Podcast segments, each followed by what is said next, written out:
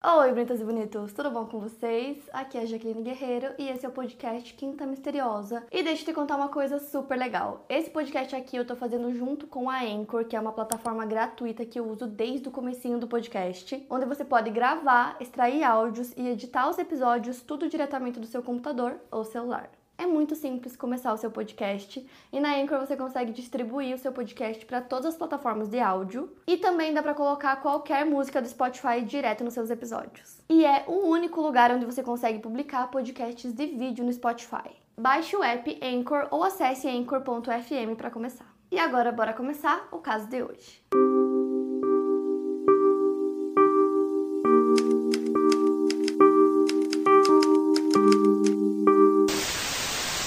Myra Handley nasceu em 23 de julho de 1942 em Crumpsall, em um subúrbio de classe trabalhadora chamado Gorton, em Manchester, Inglaterra.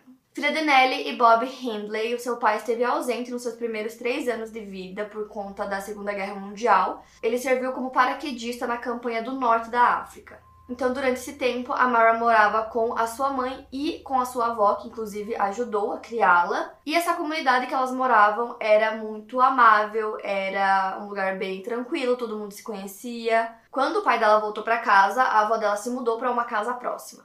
Então, seu pai começou a fazer trabalho braçal e na mesma época ele começou a beber muito. Então, ela viu o pai dela brigando com a mãe dela o tempo todo, agredindo ela, mas a mãe dela sempre revidava. Quando a Myra tinha 4 anos de idade, nasce sua irmã mais nova, Maureen, e os seus pais estavam tendo dificuldades em criar as duas, então a Myra foi enviada para morar com a avó. Só que, como eu falei para vocês, é, a avó dela foi morar em uma casa muito próxima, era da mesma rua, então a Myra morava lá com a avó, mas ela estava sempre na casa da mãe, ela ficava meio que entre as duas casas, tanto que do quarto dela dava para ver a casa da mãe dela, então realmente era bem pertinho. E uma coisa que o pai da Myra ensinou para ela foi como se defender, como lutar.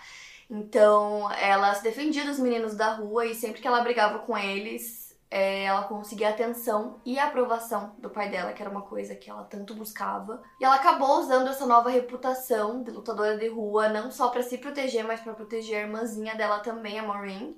E uma ironia trágica desse caso é que uma outra garota que ela também protegeu era uma amiguinha da Maureen chamada Pauline e mais pra frente, no caso, eu vou citar ela novamente. Então, apesar dessa criação da Myra ter sido um pouco caótica, ela era considerada uma criança extremamente normal.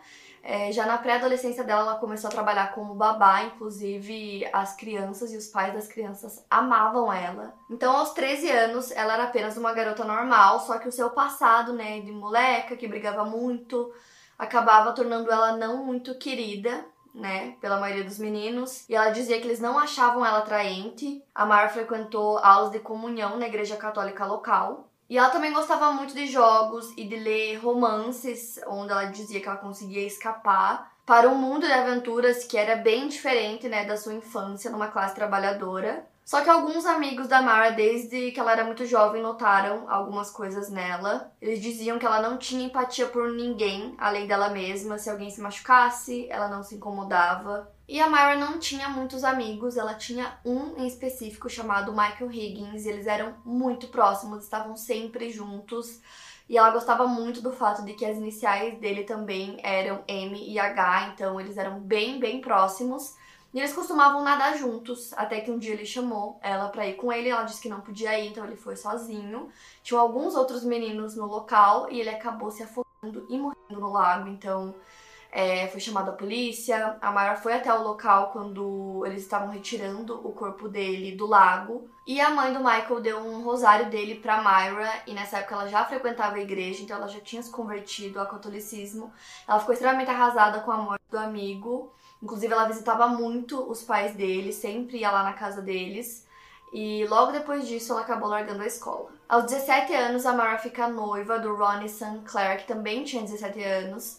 E a maioria das garotas nessa idade da Mara já queriam casar, ter filhos, começar a própria família.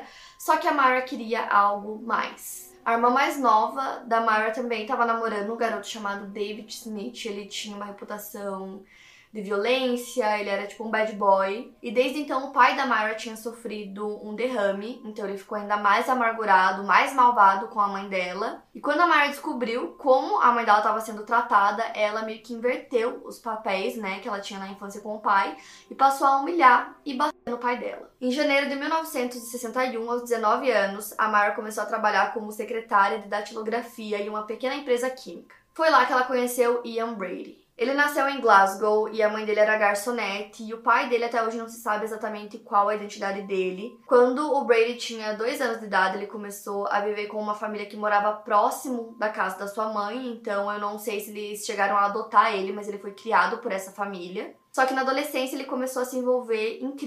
Então a família falou para ele que eles já não podiam continuar com ele dessa forma e que ele teria que voltar a morar com a mãe biológica. Só que a mãe dele estava morando em Manchester, então ele se mudou para lá. E a Myra ficou instantaneamente apaixonada e obcecada por ele. Ela dizia que ele era lindo, que ele se vestia muito bem, ele andava por aí com a moto dele. E a Myra escrevia sobre o Brady no diário dela de uma forma até meio infantil. Ela falava tipo assim: Hoje ele olhou para mim.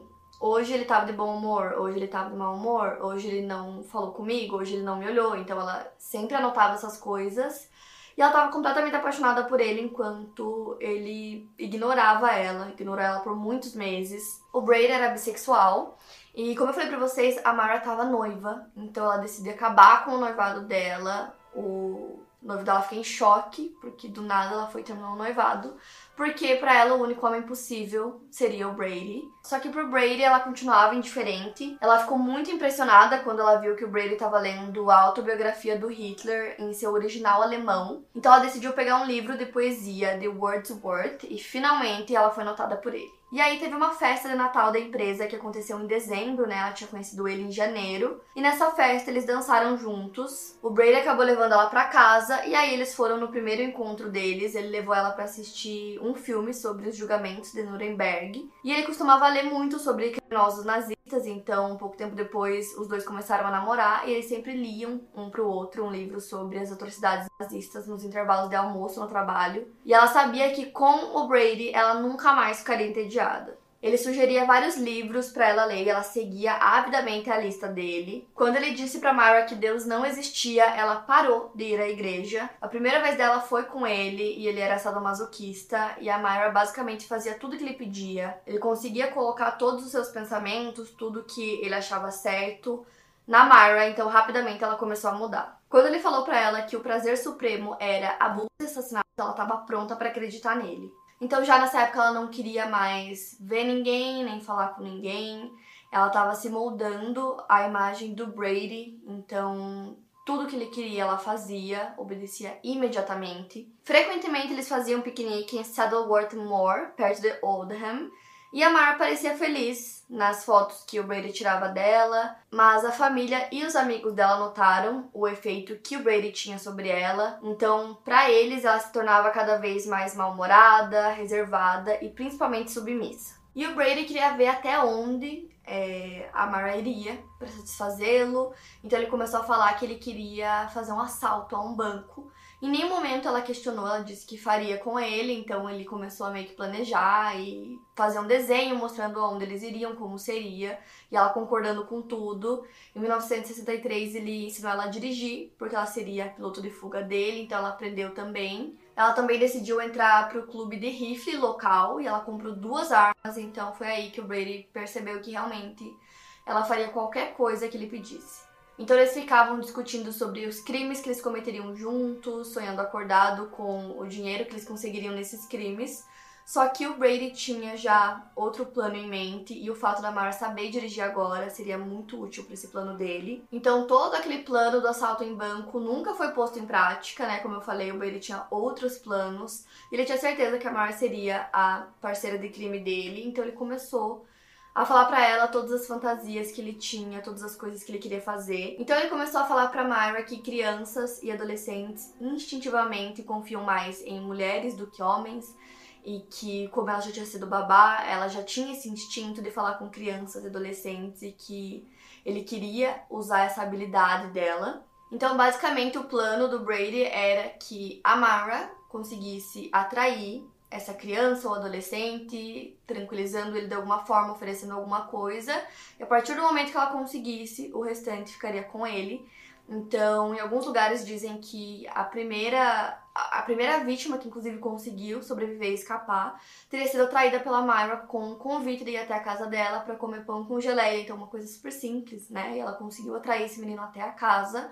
Chegando lá, ele percebeu que tinha alguma coisa estranha com aquele casal e ele conseguiu correr e fugir por uma janela, mas infelizmente as outras vítimas não conseguiram. Então eu citei para vocês lá no início a Pauline Reed, que inclusive em algum momento a Mara defendeu ela, ela era amiga da irmã dela, e ela foi a primeira vítima do casal. Então, no dia 12 de julho de 1963, a Pauline, que tinha 16 anos, iria para uma festa em um baile local. Então, seus pais tinham comprado sapatos novos para ela, de salto na cor branca. E ela estava muito animada para ir para essa festa. Só que no caminho, ela acabou encontrando com a Myra, que já tinha sido babá dela antes. E a Mara escolheu a Pauline como vítima porque ela acreditava que, como ela era uma adolescente, a procura por ela seria menor do que uma procura por uma criança desaparecida. Ela achava que as pessoas iriam acreditar que ela tinha fugido com algum namorado e seria isso. Além disso, como ela já tinha cuidado da Pauline, ela não desconfiou da Myra em nenhum momento. Então ela oferece uma carona para Pauline, que aceita. Então, quando ela já estava no carro, ela diz que ela precisava de ajuda para encontrar uma luva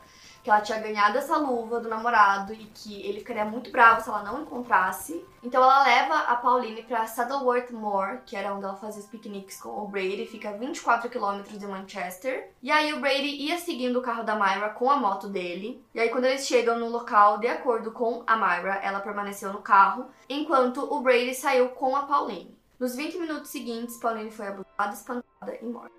Depois, a Mar ajudou a enterrar o corpo. Logo no dia seguinte, começa uma busca maciça pela Pauline. Então, tava todo mundo procurando por ela, só que não tinha pista nenhuma. Ela não tinha sido vista, ela não tinha nem chegado no local do baile, então ninguém tinha visto ela. E ninguém sabia o que tinha acontecido com ela no caminho, né, pro baile. Então, sem pista alguma, a suspeita começou a cair sobre familiares, amigos. Inclusive, um dos suspeitos foi o David Smith, que era o namorado da irmã mais nova da Myra. Ele tinha 15 anos na época e ele era ex-namorado da Pauline. É, inclusive, ele morava duas casas de distância da casa dela. E como eu falei pra vocês, ele já tinha um histórico até considerável, assim, de violência. Ele já tinha se envolvido em muitas coisas é, já tinha dado um soco na cara de um diretor na escola, já tinha participado de um esfaqueamento, então ele foi considerado suspeito, só que não tinha prova alguma contra ele, né? Então ele acabou sendo desconsiderado depois de um tempo. E aí a investigação policial acabou esfriando e quando isso aconteceu, a Mara acreditava que o namoro dela com o Brady agora estaria mais forte do que nunca, porque ela tinha ajudado ele a cometer um crime, então ela achava que eles estariam juntos para sempre, só que não foi bem assim ele meio que se afastou dela, ele queria explorar mais o lado homossexual dele, então ele tava meio que curtindo por aí. E ela ficou muito amargurada com isso, começou a sair com outras pessoas também, inclusive com um policial chamado Norman Sutton. Inclusive, ela teve várias oportunidades de contar para ele o que o Brady tinha feito, mas ela não contou, então depois de um tempo eles acabaram se aproximando novamente. E aí o Brady decidiu que a próxima vítima não seria adolescente, seria uma criança. Então, quatro meses depois, a segunda vítima foi John Kilbride, de 12 anos de idade. Então, no dia 23 de novembro, mais uma vez, eles ofereceram carona para a vítima, alegando que eles estavam preocupados, que os pais do John provavelmente estariam preocupados também, e ele acabou aceitando. Então, eles levaram a vítima novamente para Moore, no mesmo lugar, e usaram a mesma desculpa de que estavam procurando uma luva. Então, já estando num local bem afastado, Brady fez a mesma coisa que ele tinha feito com a primeira vítima. Depois ele tentou cortar a garganta do John, não conseguiu e acabou estrangulando o garoto com um cadarço antes de enterrá-lo. E o John sempre voltava para casa no máximo às 6 horas da tarde, então imediatamente quando ele não volta, a família já percebe que tem alguma coisa estranha, eles vão até a polícia, relatam o desaparecimento. Depois começam as buscas, só que esse local onde eles levavam as vítimas era bem afastado, era imenso. Então não era o primeiro lugar que a polícia procurava e procuraram muito por ele, não tinha pista nenhuma né, da mesma forma que a Pauline. Inclusive, um irmão do John disse que depois de algumas semanas eles já perceberam que o John não voltaria para casa e que alguma coisa ruim tinha acontecido com ele. Seis meses depois, no dia 16 de junho de 1964, Kate Bennett, de 12 anos, desapareceu a caminho da casa da sua avó. E como a casa dela ficava a apenas um quilômetro e meio de distância, ele sempre ia sozinho. A Myra viu ele e pediu ajuda para colocar algumas caixas dentro do carro dela e o garoto ajudou. Depois ela ofereceu carona e eles então se encontraram com o Brady no mesmo local de sempre. A Myra disse que o Brady levou o Kit para um barranco próximo a um riacho. Na meia hora seguinte ele abusou, torturou e estrangulou o menino. Depois, ambos enterraram o corpo dele lá. E o desaparecimento dele só foi notado no dia seguinte. Também foi feita uma busca gigantesca, mas não encontraram nada. E cada vez que isso acontecia, o Brady se sentia mais invencível, que ele conseguia cometer o crime perfeito, que ele não seria pego nunca. Inclusive, na maioria das vezes, serial killers gostam de guardar algum tipo de lembrança das vítimas, então, né, eles guardam como se fossem troféus, e ele fazia isso. Ele tirava fotos, às vezes, nos locais onde ele enterrava os corpos. E ele fazia isso para meio que reviver né, os crimes que ele tinha cometido. Então, em setembro de 1964, a Myra e a avó dela se mudam para Hattersley e aí o Brady vai morar com elas. Mais seis meses se passam, então em 26 de dezembro de 1964, Leslie Ann Downey, de 10 anos de idade, estava em uma feira local em Manchester. A Myra e o Brady conseguiram convencê-la de ajudar eles a colocar algumas compras dentro do carro. Depois, eles colocaram ela dentro do carro e a levaram para casa da avó da Myra. Dentro da casa, eles despiram a Leslie, amordaçaram e amarraram ela. Eles a forçaram a posar para fotos e depois gravaram uma fita de 13 minutos enquanto ela implorava por ajuda. Depois ela foi abusada e estrangulada. Depois a Myra e o Brady levaram o corpo até Moore, onde foi enterrado. Lá eles também fizeram mais algumas fotos. A mãe da Leslie disse que ela não acreditava que alguém pudesse machucar a filha dela porque ela era uma criança que não fazia mal para ninguém e aconteceu a mesma coisa que as outras vítimas procuraram muito, só que mais uma vez não tinham pistas. Então, nada levou ao paradeiro dela. E parecia que não tinha nada que ligasse o desaparecimento da Leslie com o do John, né? Eles tinham idades diferentes, o local do sequestro também ficava a quilômetros de distância um do outro. É, a Leslie era menina, o John era menino, então a polícia não conseguiu conectar os dois casos, da mesma forma que eles não conseguiram ligar com os outros dois casos que já tinham acontecido, né? Parecia que não tinha nada em comum nesses casos e como nenhum dos corpos tinham sido encontrados, eram apenas casos de desaparecimento onde, na maior parte das vezes, a polícia ainda trabalhava com a hipótese de que é, as vítimas estavam vivas né? No dia 6 de outubro de 1965, a Myra e o Brady foram para Manchester Station e foi lá que o Brady viu o Edward Evans de 17 anos e eles conseguiram levar ele para casa deles. E o David Smith, namorado da irmã mais nova da Myra, da Maureen, inclusive em 1965 ele e a Maureen já estavam casados. Depois casados, eles foram morar próximos da casa da Myra, né, que estava morando com a avó e o Brady. E aí os quatro passavam muito tempo juntos, faziam várias coisas juntos.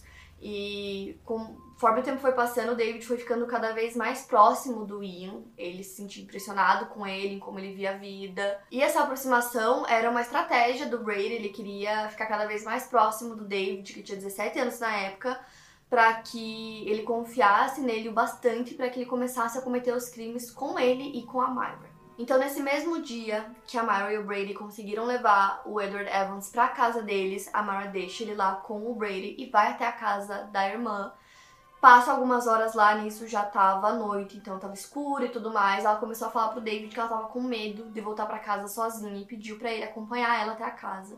Ele falou que tudo bem, então ele acompanhou ela até a casa dela e chegando lá, ela convida ele para entrar, ele fala que não, que já tá tarde, então ela disse que ela tinha algumas garrafas de vinho em miniatura e queria dar essas garrafas para ele acaba convencendo ele, ele entra na casa, bebe um pouco de vinho. E nisso, o David falou que escutou um grito muito alto e a Mara chamou por ele, então ele entrou na sala e ele encontrou o Brady segurando um jovem que ele não sabia quem era, que no caso era, né, a vítima, o Edward. E aí o David viu o Brady atingir a vítima várias vezes usando um machado e depois ele estrangulou.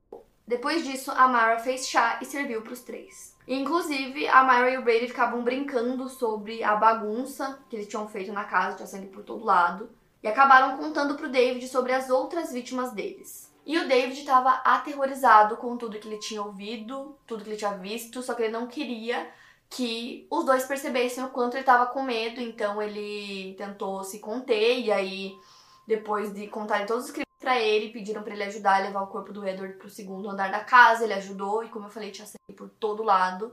Então eles começaram a limpar, ele ajudou a limpar também. E aí o David concordou com o Brady de voltar para casa deles no dia seguinte para ajudá-los a se desfazer do corpo. E aí quando ele conseguiu sair da casa deles, ele conta que ele achava que os dois podiam estar olhando para ele na rua, então ele foi andando normalmente. E no momento que ele virou a esquina, ele saiu correndo em disparada para casa dele. Chegando lá, contou tudo pra Maureen. Ela ficou em choque com toda aquela informação. E aí eles decidiram que no dia seguinte eles iriam ligar pra polícia e contar tudo. Então, às 6 horas da manhã do dia seguinte, os dois vão até um telefone público, ligam pra polícia pedem para eles irem até o local. E aí os dois estavam com tanto medo que eles ficam dentro dessa cabine telefônica esperando a polícia chegar. Mais de 20 policiais foram mandados até o local e o David tinha alertado os policiais de que a Myra tinha duas armas. Então, o primeiro policial que chegou, é, ele decidiu ir sozinho para tentar entrar na casa, então ele meio que usou um disfarce, conseguiu entrar na casa.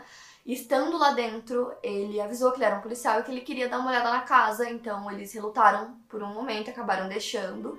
E foi assim que ele foi até o quarto e encontrou o corpo do Edward. Então, imediatamente, os outros policiais entram na casa, o Brady é preso e ele é levado para a delegacia junto com a Myra, só que chegando lá, os policiais decidem mandá-la de volta para casa, porque ela seria interrogada só no dia seguinte. nesse primeiro momento, eles não acreditavam que ela tinha participado do crime, achavam que apenas o Brady tinha cometido aquele crime, que era um crime único. Só que aí o David falou novamente com os policiais, insistindo que não era o primeiro crime, que tinham acontecido outros crimes, inclusive envolvendo crianças. Então a polícia começa a investigar a casa e lá eles encontram uma lista com um plano de roubo, aquele plano do assalto em banco que eles nunca fizeram. Encontraram também um livro bíblico que dentro tinha um ticket de bagagem marcando Manchester. Então a polícia foi atrás, conseguiu encontrar e recuperar essa mala em uma estação ferroviária.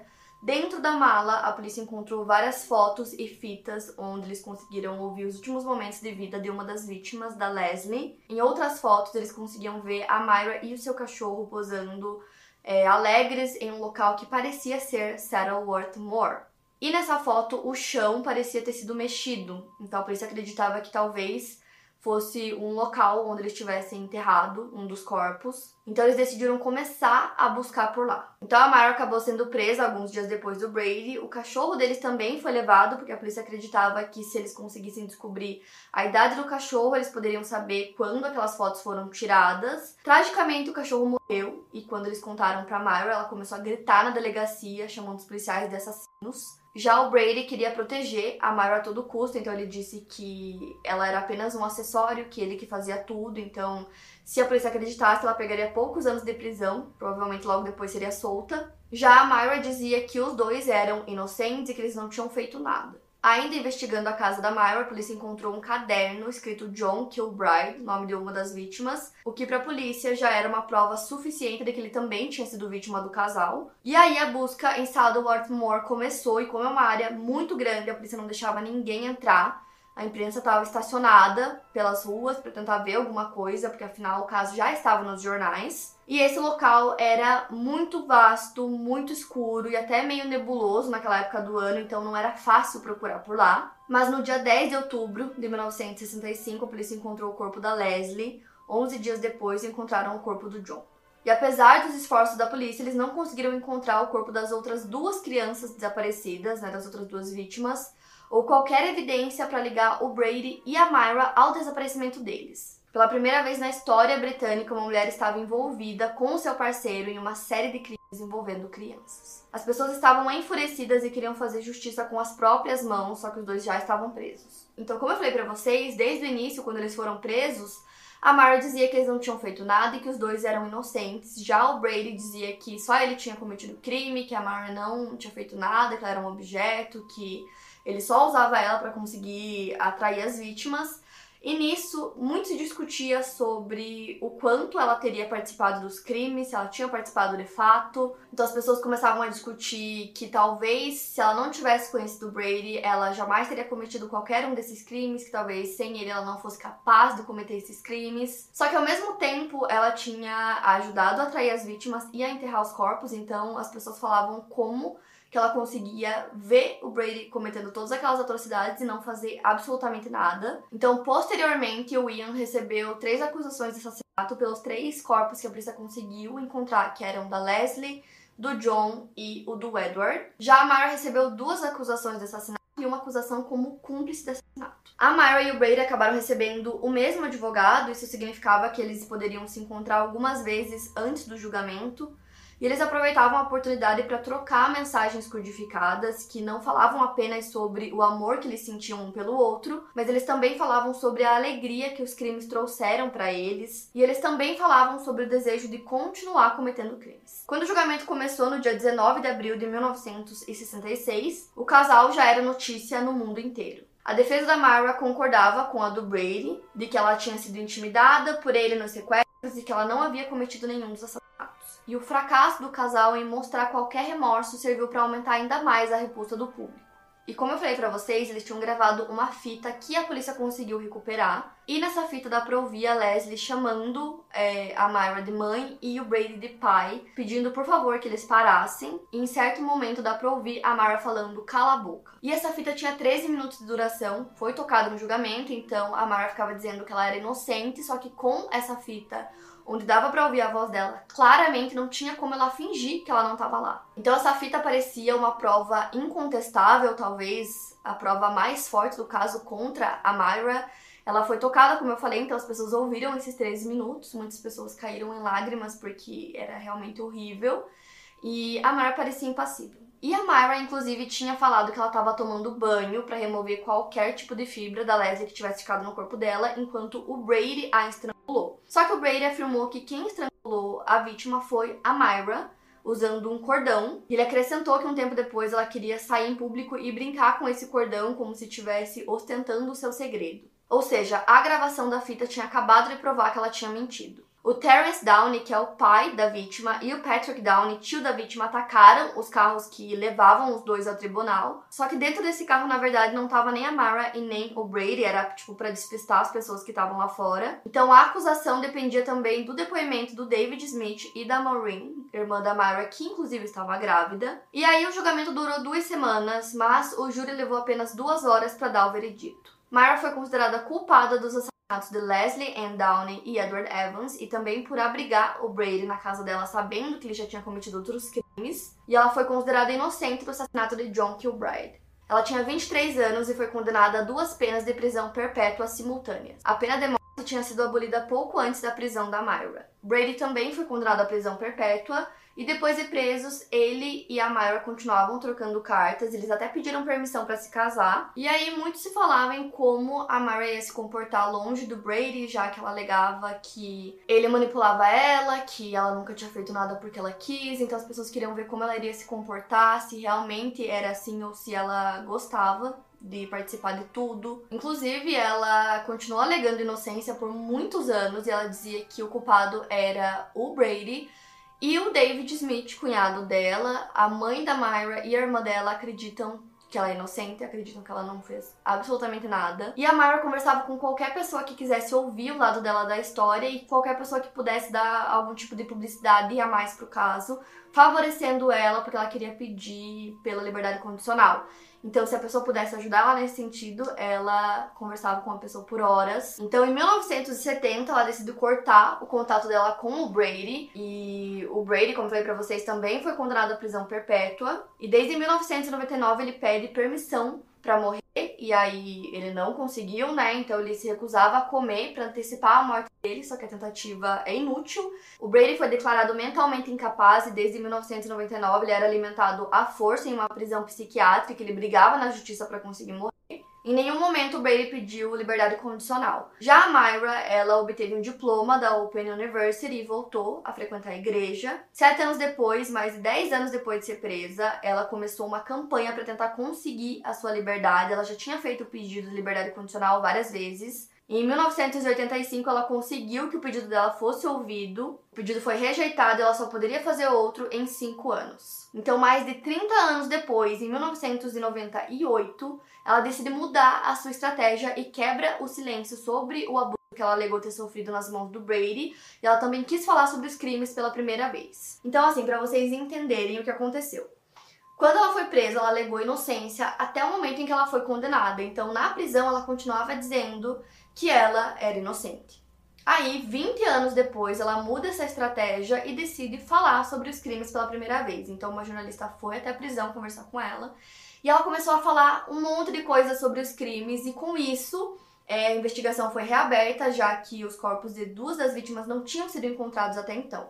Inclusive, essa jornalista que foi a primeira a conversar com a Myra disse que ela é extremamente manipuladora, que ela consegue entrar na sua cabeça e fazer você ver o lado dela e de repente você começa a acreditar, só que ela disse que não caiu na história dela. Então a Mara disse que ela estava pronta para falar sobre o envolvimento dela nos cinco crimes depois de todos esses anos e que ela inclusive iria mostrar onde estavam os corpos que a polícia não tinha conseguido encontrar. A mídia ficou enlouquecida com essa informação e aí a Mara foi levada até Morse para apontar quais eram os locais. A mídia estava em peso lá, tinham até helicópteros tentando pegar qualquer informação. E nisso o clima estava muito ruim para que eles conseguissem fazer buscas nos locais é, que ela apontou, então não tinha como buscar naquele momento. E aí eles tinham que esperar até o verão para conseguir começar as buscas. Então o verão chega, eles começam e eles conseguem encontrar o corpo da Pauline em um dos locais que a Mara tinha apontado. A Mara decidiu não contar a localização do último corpo. Ela falou que falaria sobre o que aconteceu no dia, mas que ela não ia contar. E a polícia disse que não tem nenhum plano de retomar as buscas no local. É, até porque, como eu falei, o local é muito, muito grande, já fazem muitos anos, então ela teria que realmente ajudar a polícia nisso e ela não quis contar. E nessa entrevista que ela deu para jornalista, ela disse que queria falar pela primeira vez e que as pessoas entendessem o lado dela e entendessem o que realmente aconteceu. Então ela falou que ela não queria cometer os crimes, que ela estava sendo ameaçada pelo Brady, que ela sofreu diversos tipos de abuso dele. Ela disse que ele ameaçou até a família dela, que ele conseguiu dominar ela completamente e que ela sentia sim remorso por tudo que ela tinha feito. E aí ela disse que ajudaria a polícia, né? Então, quando eles encontraram o corpo da Pauline, até muito triste pensar nisso, porque quando eles encontraram os restos mortais, ainda estava com o vestido de baile e ainda estava com os sapatos novos que ela tinha acabado de ganhar dos pais, então Dizem que dava até para ler o nome do fabricante em dourado no sapato, de tão novo que o sapato era. Então, é uma coisa completamente horrível. E apesar de todas essas alegações, né, que ela deu dizendo que ela era uma vítima, uma avaliação psicológica anterior da Myra foi divulgada ao Arquivo Nacional da Inglaterra, revelando que ela se sentia pior do que o seu cúmplice. Então ela disse entre aspas: "Eu sabia a diferença entre o certo e o errado. Eu não tinha compulsão para matar. Eu não estava no comando, mas de certa forma eu era ainda mais culpada porque eu sabia que aquilo não era certo." Então essa aparente busca da Mara para se tornar uma pessoa melhor, e ela disse que ela tinha mudado e que ela insistiu muito que ela tinha sofrido uma lavagem cerebral, né, para tentar apontar um certo tipo de inocência da parte dela. Ainda assim, ao todo foram cinco vítimas entre crianças e adolescentes que foram sequestrados e mortos sob a vigilância dela, então todas essas tentativas de redenção pouco importam. E eu concordo muito com isso, inclusive eu quero dar a minha percepção para vocês é, pela pesquisa que eu fiz. O que eu entendi foi que durante 20 anos ela seguiu uma estratégia que era de dizer que ela era inocente, ela achava que assim, depois de um tempo, ela conseguiria liberdade condicional. Depois de 20 anos sem conseguir liberdade condicional, o advogado dela falou para ela que era um momento de mudar a estratégia e que era para ela é, admitir, quem sabe ajudar a polícia, quem sabe conseguindo criar um tipo de simpatia do público. Talvez assim, as pessoas vendo que ela mudou, ela conseguiria liberdade condicional. Então, o que eu entendi da minha pesquisa foi isso: que se não fosse essa mudança de estratégia, talvez ela nunca confessasse, talvez ela nunca voltasse a falar sobre e ela ia continuar dizendo que ela era inocente. Então, na minha percepção, nada passou de estratégia para conseguir a liberdade condicional e só por isso que ela contou, porque afinal ela dizia que ela era inocente e por 20 anos ela não quis contar onde estavam os corpos. Basicamente era uma estratégia do advogado dela para tentar mudar a imagem que ela tinha aos olhos do público, mostrando que ela se arrependeu, porque o sistema de fato reconhece se você é, se redimiu, se você se arrependeu, e assim às vezes a pessoa consegue, né, diminuir a pena ou é, consegue liberdade condicional, mas no caso dela, que é a prisão perpétua, é muito mais difícil. Inclusive, é, muitos experts acreditam que ela tinha de fato mudado e acreditam que sem o Brady ela não teria cometido nenhum desses crimes. Só que mais uma vez ela cometeu, né, gente? Isso é fato. E teve até um doutor chamado David Holmes, criminologista forense, que ele falou entre aspas. A Mar estava se projetando como uma dona de casa alegre, arrumando uma cena doméstica normal. Ela normalizou o que era grosseiramente anormal. Isso a ajudou a se distanciar da realidade e do horror com o que ela estava se envolvendo. E outro adendo também é que ao todo foram cinco vítimas, eles foram condenados por três, porque foram os três corpos que a polícia conseguiu encontrar. Então, quando não tem evidência, não tem como comprovar um crime, né? Eu já falei isso pra vocês várias vezes. Então, como o corpo do Kit e da Pauline não tinham sido encontrados, não tinha como condenar os dois por isso, até porque eles não tinham confessado, não tinha uma confissão. Então, a confissão poderia condenar eles por esses crimes também, mas como não tinha, ficou é, como se esses dois casos ainda estivessem abertos. E aí, para 20 anos depois, ela finalmente dá a confissão dela e contar que realmente essas duas outras vítimas desaparecidas também tinham sido vítimas deles. Ela mesma disse que sabia o que era certo e o que era errado, então para mim isso é mais que suficiente.